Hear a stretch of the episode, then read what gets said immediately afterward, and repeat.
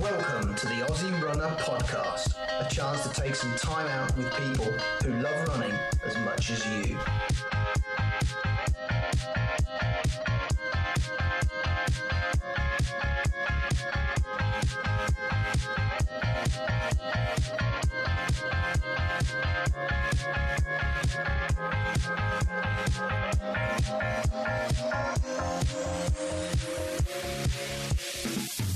Hi, I'm Damon Roberts. And I'm Jeremy Francis, and a warm welcome to everyone listening in as we're back for our final episode for the Run Against Violence Virtual Challenge 2021. And as we reach the end of what has been an epic virtual challenge, we've invited Brad and Kiralee back to reflect on what has been achieved, how the event has gone, and what we've learned through the experience. Kiralee, dear Brad Smithers, welcome back on the RAV podcast. It's been a few weeks since we first caught up, and we're really keen to hear how everything has gone. So, welcome back. Thank you. now, as we've learned from David Attrell during the podcasts, virtual events like this generate a lot of numbers, statistics, and facts. So I wanted to start with some of the big numbers that we've generated in the last couple of weeks. So here we go. Let's start with the amazing participants who've done all the hard work to make the 1300 kilometer journey. And then, Kiralee, I'm keen to hear your thoughts on what makes up, um, you know, what the, what's the makeup of this year's participants. And to get you started, let's start with reading through some of the stats that we've collected or collated rather, 4,040 participants. I remember when it was below 4,000. That's an amazing, amazing achievement. 282 teams, 79% women, 21% men, 36 participants aged 70 and over. Our oldest participant was 80 years old, 42 aged 16 and under.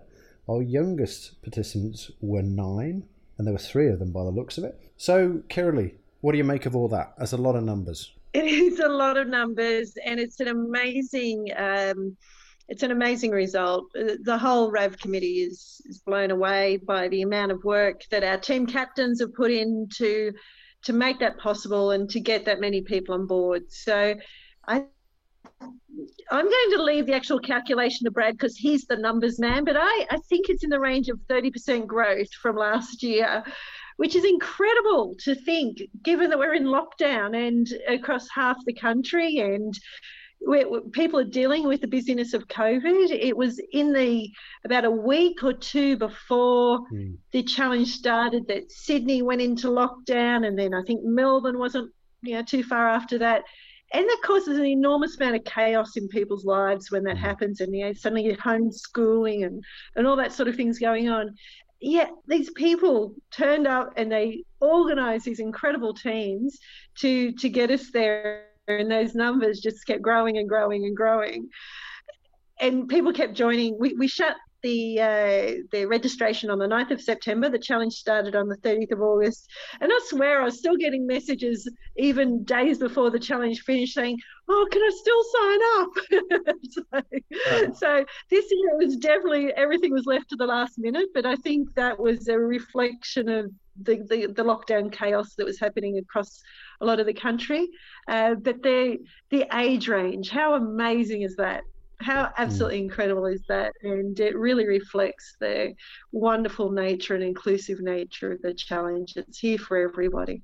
I think you nailed it. Now, now, Brad, we had participants from every state and territory in Australia, as well as eight overseas countries. Uh, 69% of the participants come from regional areas in Australia. Uh, we believe the smallest town where a participant was located was Ruffy, uh, and that's got a population of 112. That's not even a place admittedly I've heard of, but I'm I'm proud to know of it now. And collectively, the participants this year ran 456,598 kilometers. Wow, or 11.4 times around the equator in 19 days. What do you say to that, Brad? There's lots and lots of numbers there, Damo. There's a huge amount of numbers. They're just mind blowing. The whole thing is mind blowing. The growth over the years has just been phenomenal the number of kilometres we, we covered, you know, this year compared to last year, the number of people, I think it was 32.3% increase, Kiralee, if you want the exact number on last year. Uh, it's, I suppose the other thing is, is the age difference, you know, nine, nine to 80 is, a, is our mm. participants. I mean, and the nine year olds, um, I spoke to the we spoke to the parents of the of the, of the younger children because we have a 12 year old age limit, and their parents said that one of the parents their child wanted to fundraise, and the other one the other two wanted to be involved with something because they came from families where they'd had that they experienced the um, the family violence and they wanted wow. to participate as well. And I mean that's that's that's that's quite amazing as well. So I mean behind every number, I think I said the last time there's a story, and I think there's lots of stories behind these numbers as well. I feel like responding to the 79% women, 21% men thing, yeah. and actually, Hillary, I remember you talking about this in the very first episode that we did. Uh, we need to get more men in this, right? Because mm. I think you know certainly one of the insights we we share later is is around people thinking that it's an issue, it's a women's issue. Um, we've we've verified through the podcast that's clearly not the case. Um, and I think you know next year let's let's work on getting more men uh, involved. I reckon. I think that's. I was going to put that out as the challenge for the year. I, I see. I see that as one of the big numbers for the year, which we have to we have to bring back into in, into a bit more um, balance as well. I agree with you. Totally agree with you. Um, I was about to say, I'm going to have to leave it up to the three of you to work out why that's the case. Why on earth men don't want to be involved in something that's an absolute hoot. It's fun. There's bling involved. You get gold and silver medals. You get to hang out with a really cool group of people for 19 days and it, you learn a lot. I've got no idea why men don't engage with it with the way they do. We've got the men that do are absolutely phenomenal, obviously. Hmm present company included. um, yeah, I, I don't. It's a mystery to me as to why men choose to be unrepresent, underrepresented in uh, in the RAV Challenge. Well, I think Damo and I did our bit this year because our team had only two women in it. Uh, one was a 15 year old and the other was a 45 year old. So I think you know I think we we did okay with the stats to try and balance them out a bit. Um, now look, people are participating to help raise awareness for family violence. And um, I think one of the really interesting stats that, that were collated this year was that um, 25% of the participants either worked in prevention or support, so around domestic and family violence, or had someone close to them who had experienced domestic and family violence. That, that's a huge number. I'm keen keen on your perspective, Kiralee, on you know on, on that number alone in terms of the participants. And I, uh, and Brad might have a better feel for it because, as I said, he's the numbers guy. But I feel like that that's changed over the four years. You've got to remember this has only been it was four years ago that we're running on dirt roads. You know, this is the whole thing has happened in four years, and and I feel like while we've always had perhaps a survivor element there, I didn't think it was so big, but we've certainly got a lot more engagement from people that are working around domestic and family violence. And I think part of that's the introduction of the Love Bites relationship. I think that that's been a an influence there.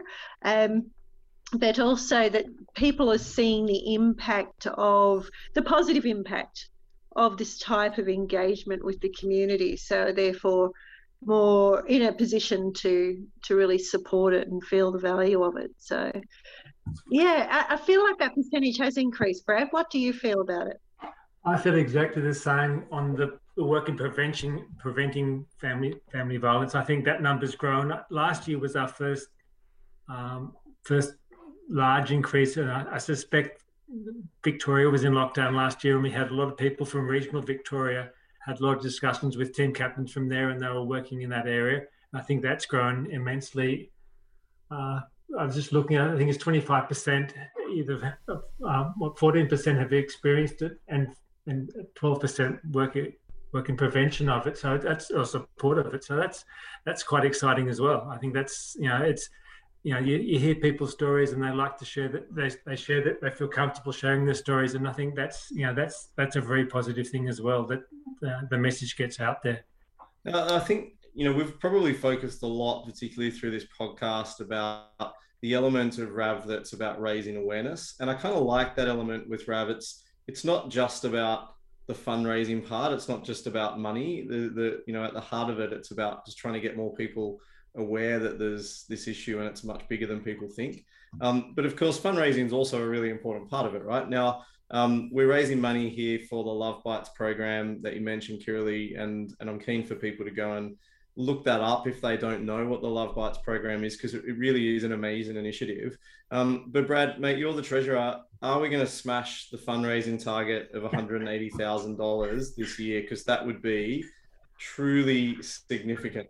You heard it here first. We, we believe we have, but until we get final confirmation and things signed off by the auditors and bits and pieces, I can't guarantee that. But we believe we hit that number out of the park. Yes, we do. I can see why you've um, got him as a treasurer, Kiralee. That makes a lot more sense. He, he's very, uh, very, very politically correct and making sure that there's no no issues there. I, I just like to point some something out though. Um, uh, we're on a podcast, so clearly people can't see, but Brad's sitting there in a black top with black gloves on, and it does rather look like he's just legged it from a bank job. Um, so I, I, I don't know whether I'm going to ask you to explain, but I will use it as a segue. Um, because, like, there's two kinds of runner, really. There's those that, like Brad, that prefer speed when they're running from a getaway uh, job, and those that prefer distance, like, like myself.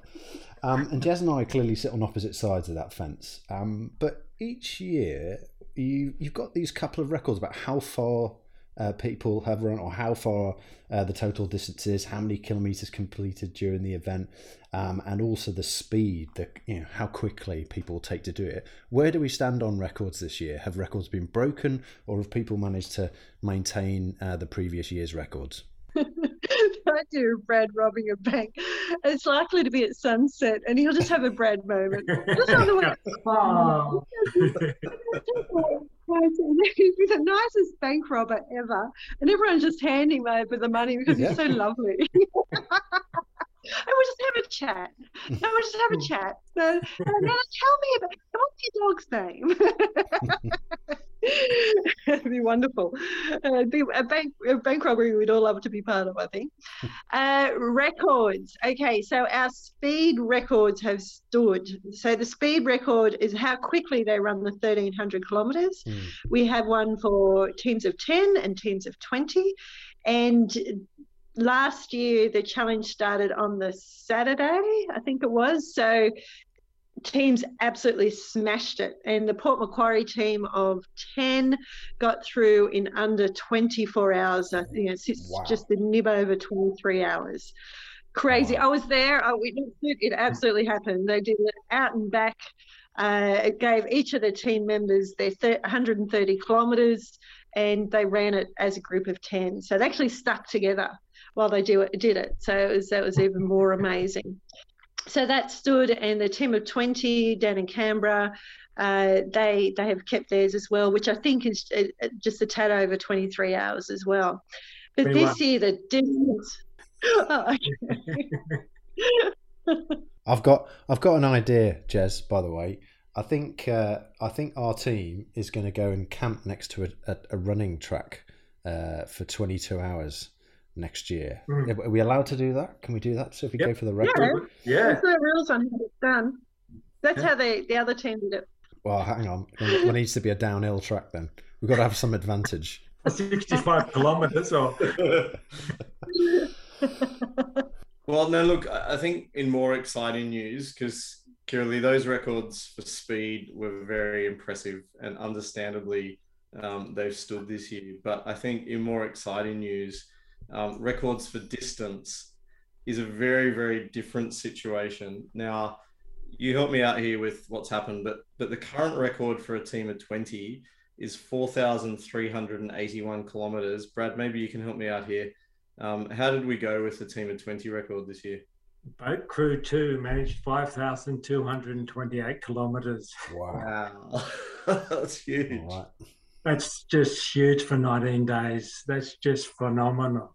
Now, Matt is the team captain of Boat Crew 2. He's a previous, he's was a previous team captain last year for Boat Crew 2. So I, I must go back to the records and see what they did last year. But they've been obviously sort of slipping under the radar for the last year or so to to do that. But that's that's just huge. That, that is huge, and, and, and I understand that three teams in the in the 20 category also beat the previous record. So, um, so that that's pretty impressive. Um, and then we've also had some new records in the team of 10 category. of which the previous record was 2,730 kilometers. And how did we go in that one, Brad? Smashed that one out of the park as well, 3,209 kilometers. Wow. And Bernard's the team captain of the Swiss of the Swiss Mountain Goat, and I think they're Central Coast of, of, up, up just past us in Sydney.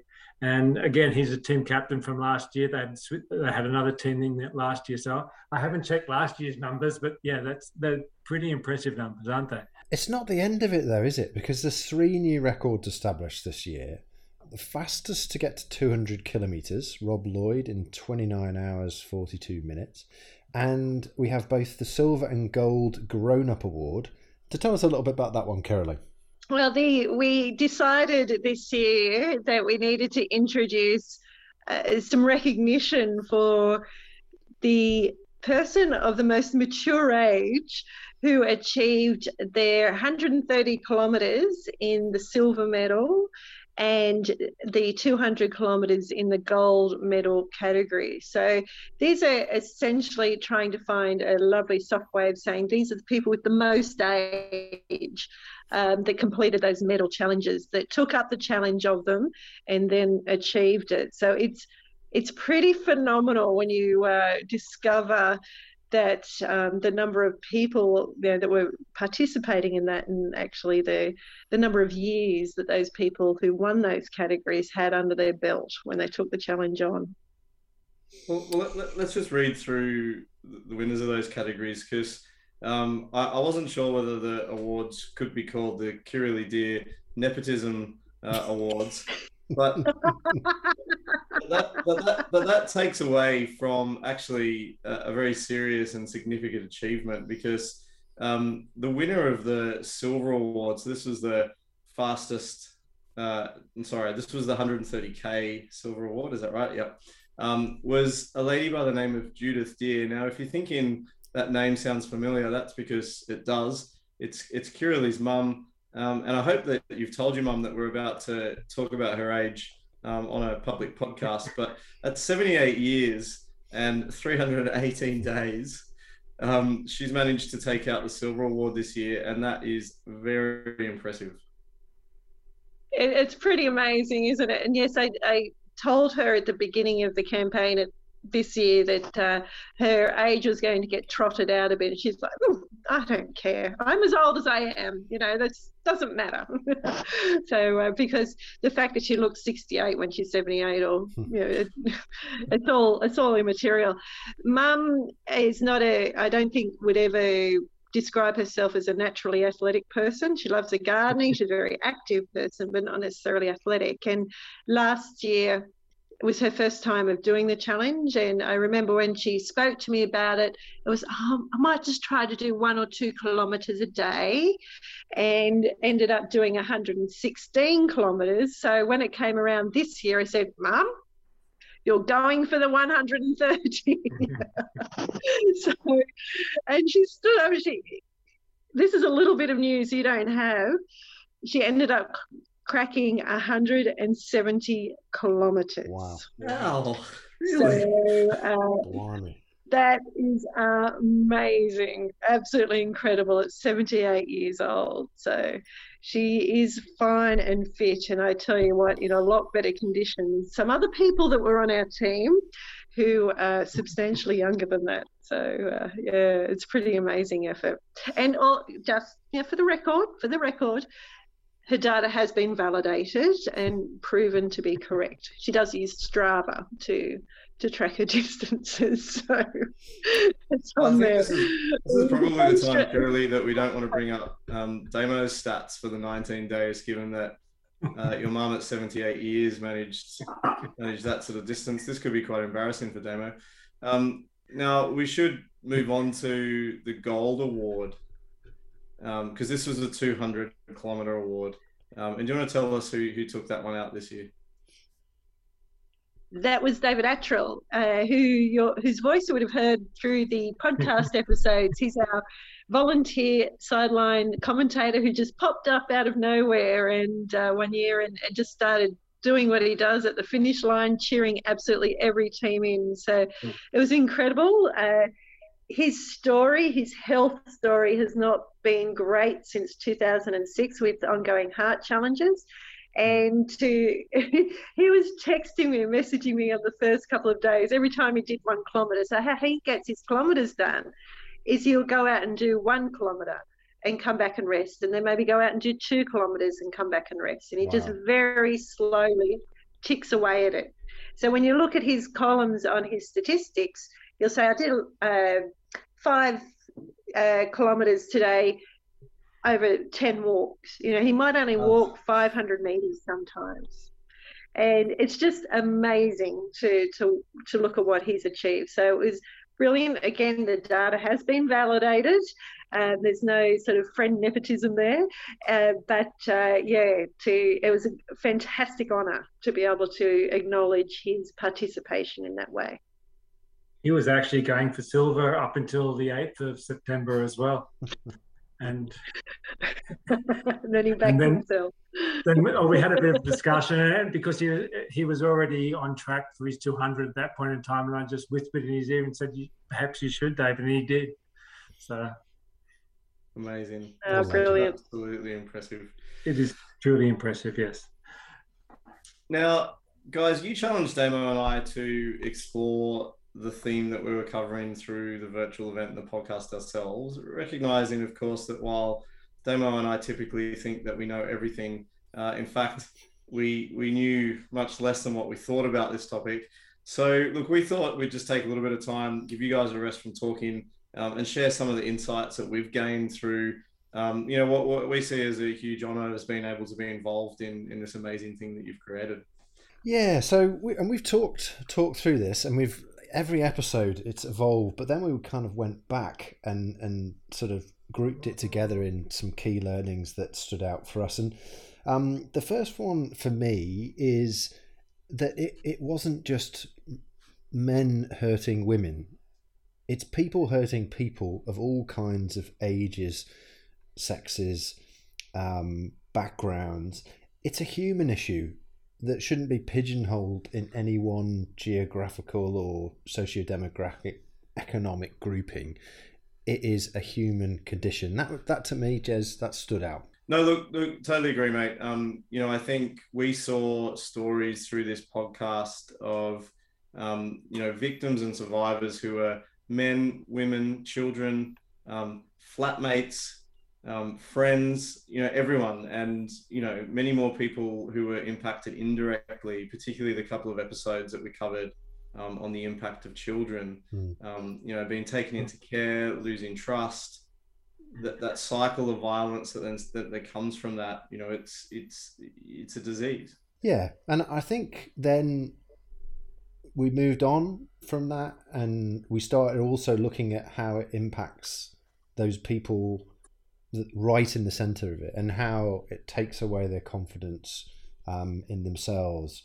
Um, it makes people in in many situations think that they're wrong or broken in some way, and to a certain extent, that anchors them within the, the situation that they're in.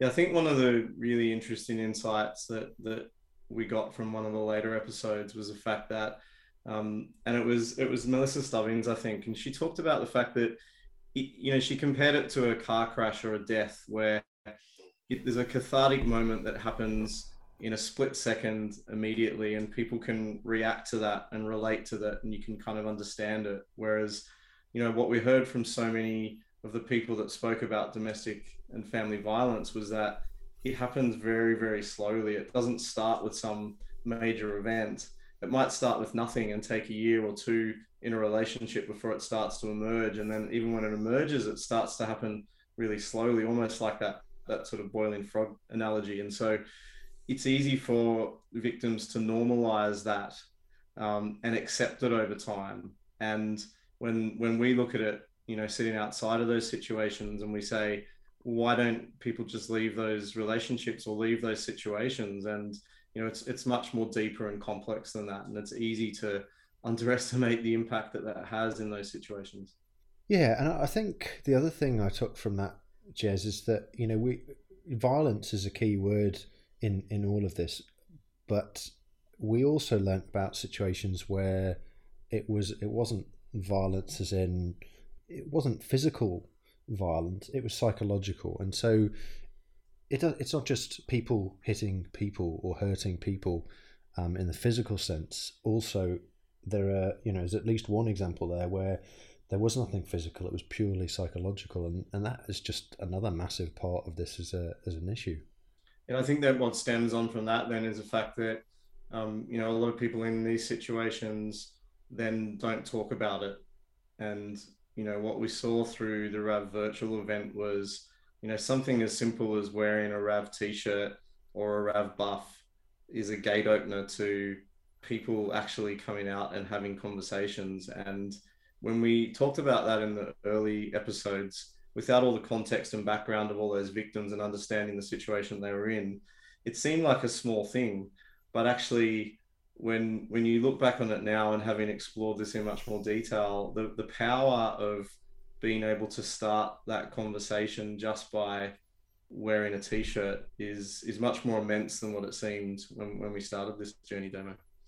That that yeah i know i know we're talking about things that really stood out but that was one of the early things to me where more than one person um, through our process of learning said that they were able to have a conversation that probably wouldn't have happened if they hadn't have had their buff or the t-shirt on or if they hadn't have explained what they were doing and why they were getting involved um, with this event um, it still blows my mind that one in five people are, are impacted this you know by this but don't talk about it but talking about it is the other thing that sort of came out which is um, having seen through a number of these interviews and previous examples that you guys have shared where talking about it has really allowed some of the people that we've spoken to and heard about gain confidence to share their story, which in itself is massively uh, powerful.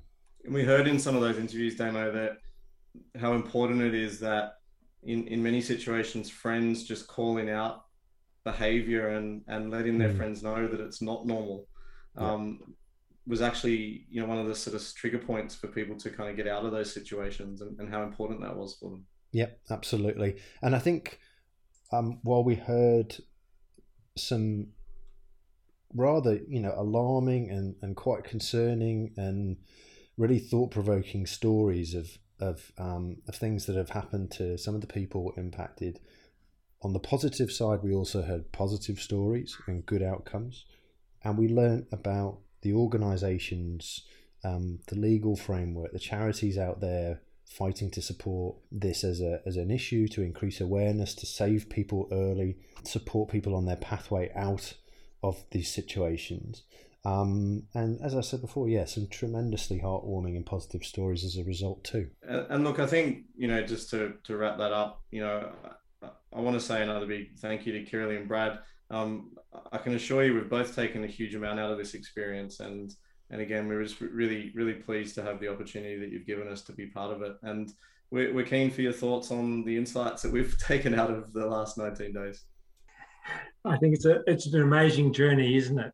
When you start on this journey, you don't realize it at all. You don't realize what's mm. there.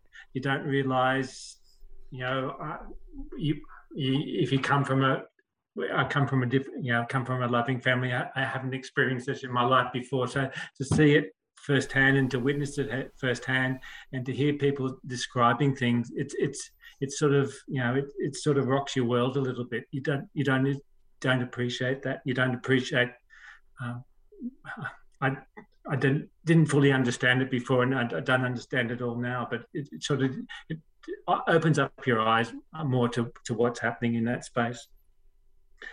I'd like to believe we've created a little bit of a safe environment in the virtual challenge where people feel that they can they can share a story and they, they feel like they're among friends and they, they feel loved and trusted and, and and hopefully that can help a little bit in the process for them to move on in this world as you know move along um, with their life and do things like that but it's it's it's it's a human condition it's it's very confronting some of the stories are very confronting i mean you know, Danny's story early on and, and some of the stories about the children, they just they just yank at your heart every time, don't they? They they mm. really affect you and and but then you, you know you see people on the other side what they're doing to to support these people and you know what's what's happening in that and that's you know, that's encouraging and and I like to believe you know they have 4,000 supporters out 4,000 extra supporters out there this year who've who've, who've, who've joined them in their journey and, and joined them, you know, going forward as well. How about yourself, Kirli? Yeah, thank you for really. Uh, I can't thank you enough, the, the two of you, for for what you've done with the podcast series. It's really has had a enormous impact on people and our ability to share that learning. Um, Brad, Brad's you know, articulated it beautifully that, that it is a journey uh, into it, and we've been, I guess, since 2013, where Brad and I have been on that journey, and it uh, everything you know, it, still very much. Uh, the more it's one of those sort of topics, the more you know, the more you realize you don't know, and but I think that hmm. opening up process and realizing you don't understand it all is really healthy. And I think these stories and the learning gives us the opportunity to learn to be better people. And we've all got the opportunity and the space to do that. And that's an ongoing process. The, the stories still bring me to tears. It's uh, I don't think as a you ever get to move beyond the impact of these stories, the the shock of them, the the feelings that, that people communicate. I think that the power of podcasting is that, and I was saying this to Brad when we were talking um, last week. We're just having our own little bit of a debrief around things that went on for quite a quite a while. we were on the phone for two hours, Brad. But it, it yeah, just you have to debrief after some of this stuff, and I think when we move things into this this sound, this kind of pure audio environment, you don't have you know, when we see physically see people, we tend to form judgments before we listen to what they've got to say. Where when you take away the body and it's just the voice, and that's that's the thing you're connecting into, you get to hear the emotion in the voice, even though you may only register that unconsciously. Mm. And it's an intensely powerful experience. And to have that opportunity to share our stories, to share people's experiences, and these people are within our community. Know, they're they're ravers. They're people that are that have grown up mm. with this event. They're they're not. Uh, yeah, obviously, a couple of them were experts and, and things like that, but the, the actual stories, yeah, they're people that are standing next to us, and I think that's an incredibly powerful experience. People get nervous about sometimes about wearing the buffs or wearing our gear and they go, oh, if somebody comes up and talk to me, I, I don't know what I'm going to say. I don't know how, you know, what do I say? What do I say? It's like, it's not about saying, it's about listening. So if mm. somebody, you can tell them what you're doing, you know what you're doing. I'm going for a run. I got into it for the bling. I really love the medal. And now I'm suddenly running 200 kilometers in 19 days. That's what you're doing. And the reason you're doing it, I'm really motivated because, you know, it's a fantastic, you know, cause to support and I want change to happen. Then listen just listen to whatever people have to say and and thank them for the learning that they've provided you with and the insight. Because every every conversation is an opportunity to learn. If it's only to learn the complexity you know that there is no simple answers to any of this stuff. We just need to keep talking and talking and talking. Very very true. I would absolutely agree. Now it will not be long before next year's event comes around. So, can you give us a sense of what's planned for next year? We still have to have our debriefs and bits and pieces for this year. For next year, we we will try and aim for each year, but we try and grow on the previous year and learn from what we what we need to improve from last year. Hmm. Last year we had a bit of problem, a few problems around our distribution and how we did things in that space um, that's this year we got that all sorted, and I, I believe it was a relatively seamless process. Um, some improvement, but we improved that uh, you know, immensely. Next year, we'd like to look at what we can do in the technology area to try and make it a much easier process for people from end to end to once they register to, to, to get into the event. Um, I think you know, I've got some grey hairs. I think I've probably transferred some of those grey hairs to some of the team captains and people like that trying to get you know their teams organized and things in that space and and that's probably that part of the experience we'd like to look at for next year as well as growing the numbers and, and working through those type of things i heard that jeremy accidentally mailed a pair of his underpants to the distribution center have they got have they have they got over that yet? And have, we, I know we've offered counselling and. Is that what they were? I think we're using the term underpants quite loosely there. It's more like a silk hanky, yeah. Yeah. yeah. um, we, it's a you know, it's a our, our, partners Flourish Australia. They they support people to recover um, from mental illness. It's so it's a they're a fantastic partner. They have done an incredible oh. job, yep. filling thousands of orders uh, under COVID lockdown. Yeah. It's just mind blowing uh, what they've achieved, and it, they're they're they're having to go out like they're. I think Brad, you know, I might get the the kind of roles wrong here, but I think it's the supervisor had to actually go out and do work in the community to support you know people with the, having mental health challenges while this is also going on. So normally they would have been in the warehouse supporting and and overseeing things. like unbelievable team of people um, that have pulled that off. But we did have a few funny orders come through where things were like, what was it, Brad? Someone ordered satchel but nothing to put in it. I just bought a postage satchel. we, had, we had one of the, um, yeah, there was a, we had to, you know, do a, a couple of shuffles on sizes of things and somebody although they said they officially did send the shirt back, the returned item back, but it ended up arriving as a bottle of perfume rather than the shirt. so we don't know what happened there. It left it left her house as a shirt and arrived at the warehouse as a uh, bottle of perfume. But uh, yeah, so it's it's been and that's a lot of Brad and Tracy's incredibly hard work uh, has gone into that. But next year we're building towards having a frictionless onboarding process. Now, does that sound technical or what? It sounds like someone in marketing's got hold of it. To be honest. Uh... I love it. Frictionless customer experience look, we, we recognize that the technology for onboarding is really uh, getting involved in is really challenging because the reason is that we are the biggest and longest event of this type in the world. You know, it, nothing else like us exists. And so the technology isn't there. We've got to patch together stuff. And the thing, you know, one of the positive outcomes of COVID has been the boom in virtual challenges. And so the software has moved on quite a bit. Mm. And so we are, you know, this year it's our, our key focus is to help iron out those systems. But I reckon having my theory on the difficult systems is the people that do register those 4,000, we absolutely know they're determined to be involved. you will not get a more loyal participant than a RAV participant. I think that's a good call. I'm keen to hear some views on numbers for next year. So obviously we we got over the 4,000 mark. You know, it's only been four years. There's exponential growth happening here. What could we possibly get to in 2022? And I'm looking for something that that is five digits. What do you think, Curly?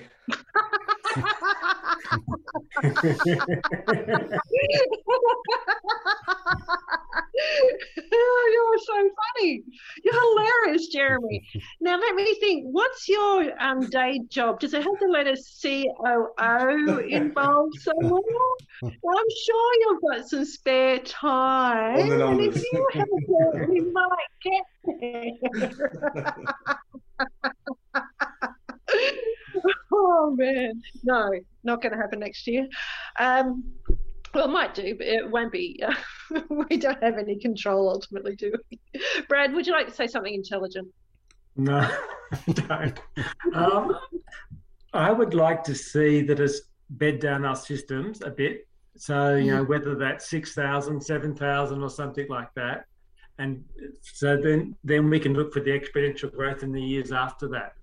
I think, you know, this year's proved, you know, we had a debrief after last year. We fixed up the big thing from last year. We'll do the same this year. Get those systems working, and then you can t- dial up the number to make it five digits or six digits if you really want to. I mean, that's the, you know, that's. Mm. I, I, think that's you know what I'm look. We're not looking for something that explodes next year. We're looking for something that's workable and will allow us to grow well into the future. You know, whether we take this around the world, how, wherever we take this challenge, I'd like something that's scalable up, and that's something we've got to that's something we've got to work through. Well, look, guys, it's from Damo and I. It's it's been amazing. I want to I want to make a big call out to all of the participants who have who have done the kilometers. Like we just think these guys are so awesome, and I hope that they all had just such an amazing time because I know Damo and myself and the and the ARP Rev heads we certainly did. Um, guys, it, has been an awesome ride. We we feel really honoured and lucky to have been able to do it with you all and and everyone that did the kilometers the feedback on the podcast, the virtual event, it's just been outstanding. Um, I, I, certainly can't wait to be back to next year, Damon.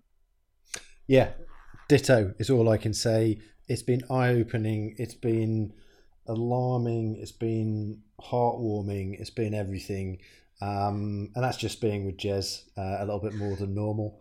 Um, but no, seriously, what an event! And um, congratulations to you both. It's thank you for sharing it with us, and thank you for letting us inside your world.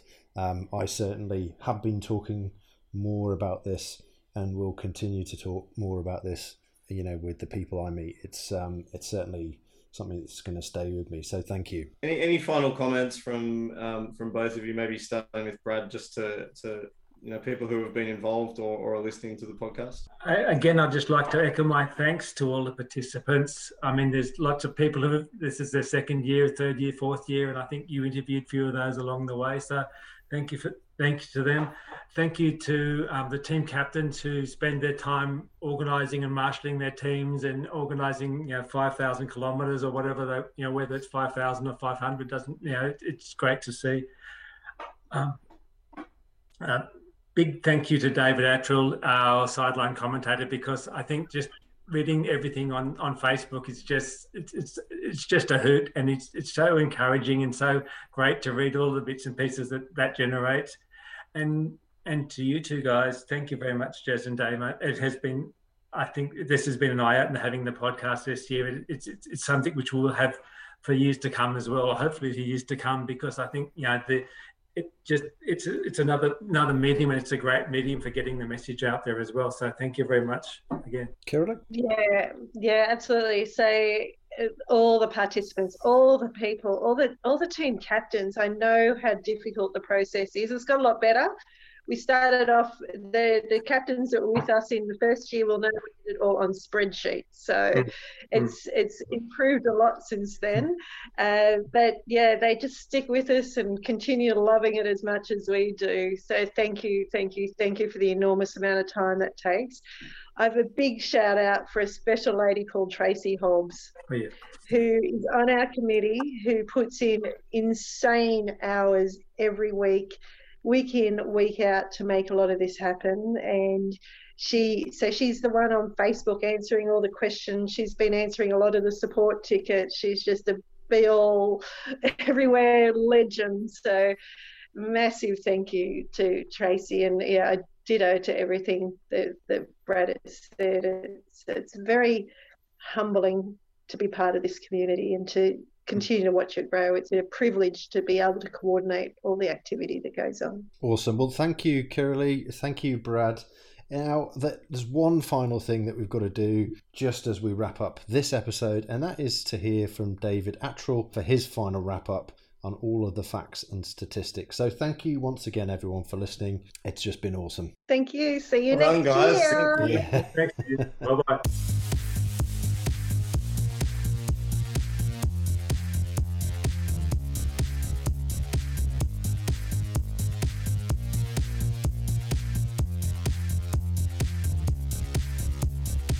Hi, it's David Attrell for the last time in 2021.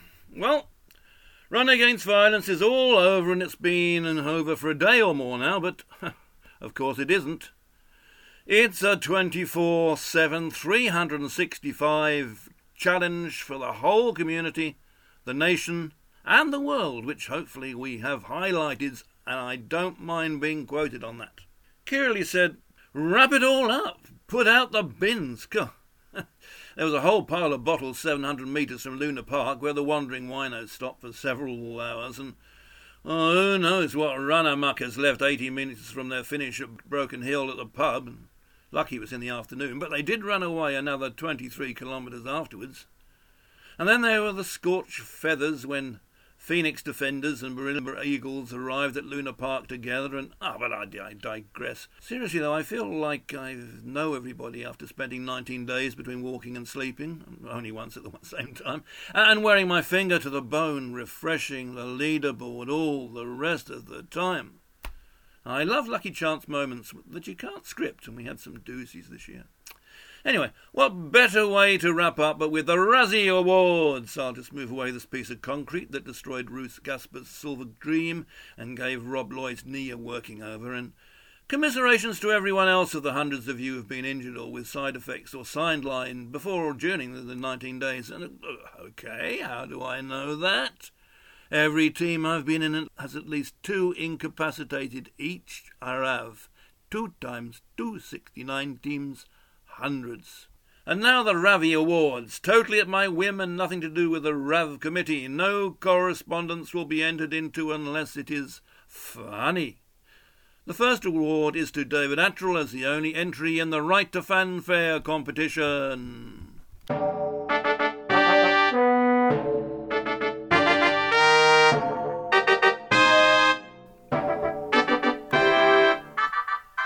First category is the teams that missed out by not doing that extra 500 metres, let alone an extra mile. As I said earlier on, even getting out for a 500 metre crawl can make a difference. Well, I'm paraphrasing there. In some cases, even the extra nine yards might have made a difference. So, in order of they missed out by this much, here are the distances the second team mentioned was behind the first. I had to put that in because when Curly saw they missed out, she assumed they were still in the harbour, currently. Boom, boom. 23rd, Knox Ravers and Fit for Fun Dubbo with 500 metres to go between the two of them. 22, Gippy Gallopers 2, Aussie Broadband. Was Broadband slow getting to Gippsland by 480 metres? Equal 20th, Red Hot Chili Steppers Moles and Hell in Heels. What a picture that conjures up. 420 metres. Equal 20th, Redland Pacemaker and the Highlands Mountain Goats, and perhaps a little less jumping, and they might have made the extra 420 metres. 19. Rouseabouts LRC Chiltern. They were thereabouts, but missed out by 400 metres. 18. Smashed Eggshells Pacemaker and mm, Mixmasters. what can I say? This made my day. 340 metres. Wild Coyotes, Pacemakers, and Gippy Gallopers too. The Wild Coyotes won the galloping race by 280 metres. Equal 14th, Port Pacers, one Pacemakers, and easier said than run. Oh, you said it, 270 metres. Equal 14th, Sisters with Blisters, and Go Run, who ran not quite far enough by 270 metres.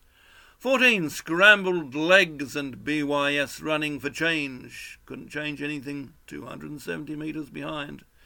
13. Riot S asterisk and Team RDU. 230 metres away from the riot.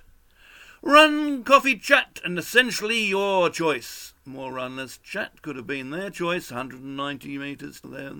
11. Aussie Broadband and Coffs Coast Legends with faster broadband this time by 180 metres. 10. Riot Squad, exercising for cake, not quite enough cake, 170 metres. 9. Walking together, Riot Squad, Riot Squad in a sandwich, 130 metres. Eight Thrifties, Heroes Pacemaker, and LMPD. Could they have limped another 90 metres?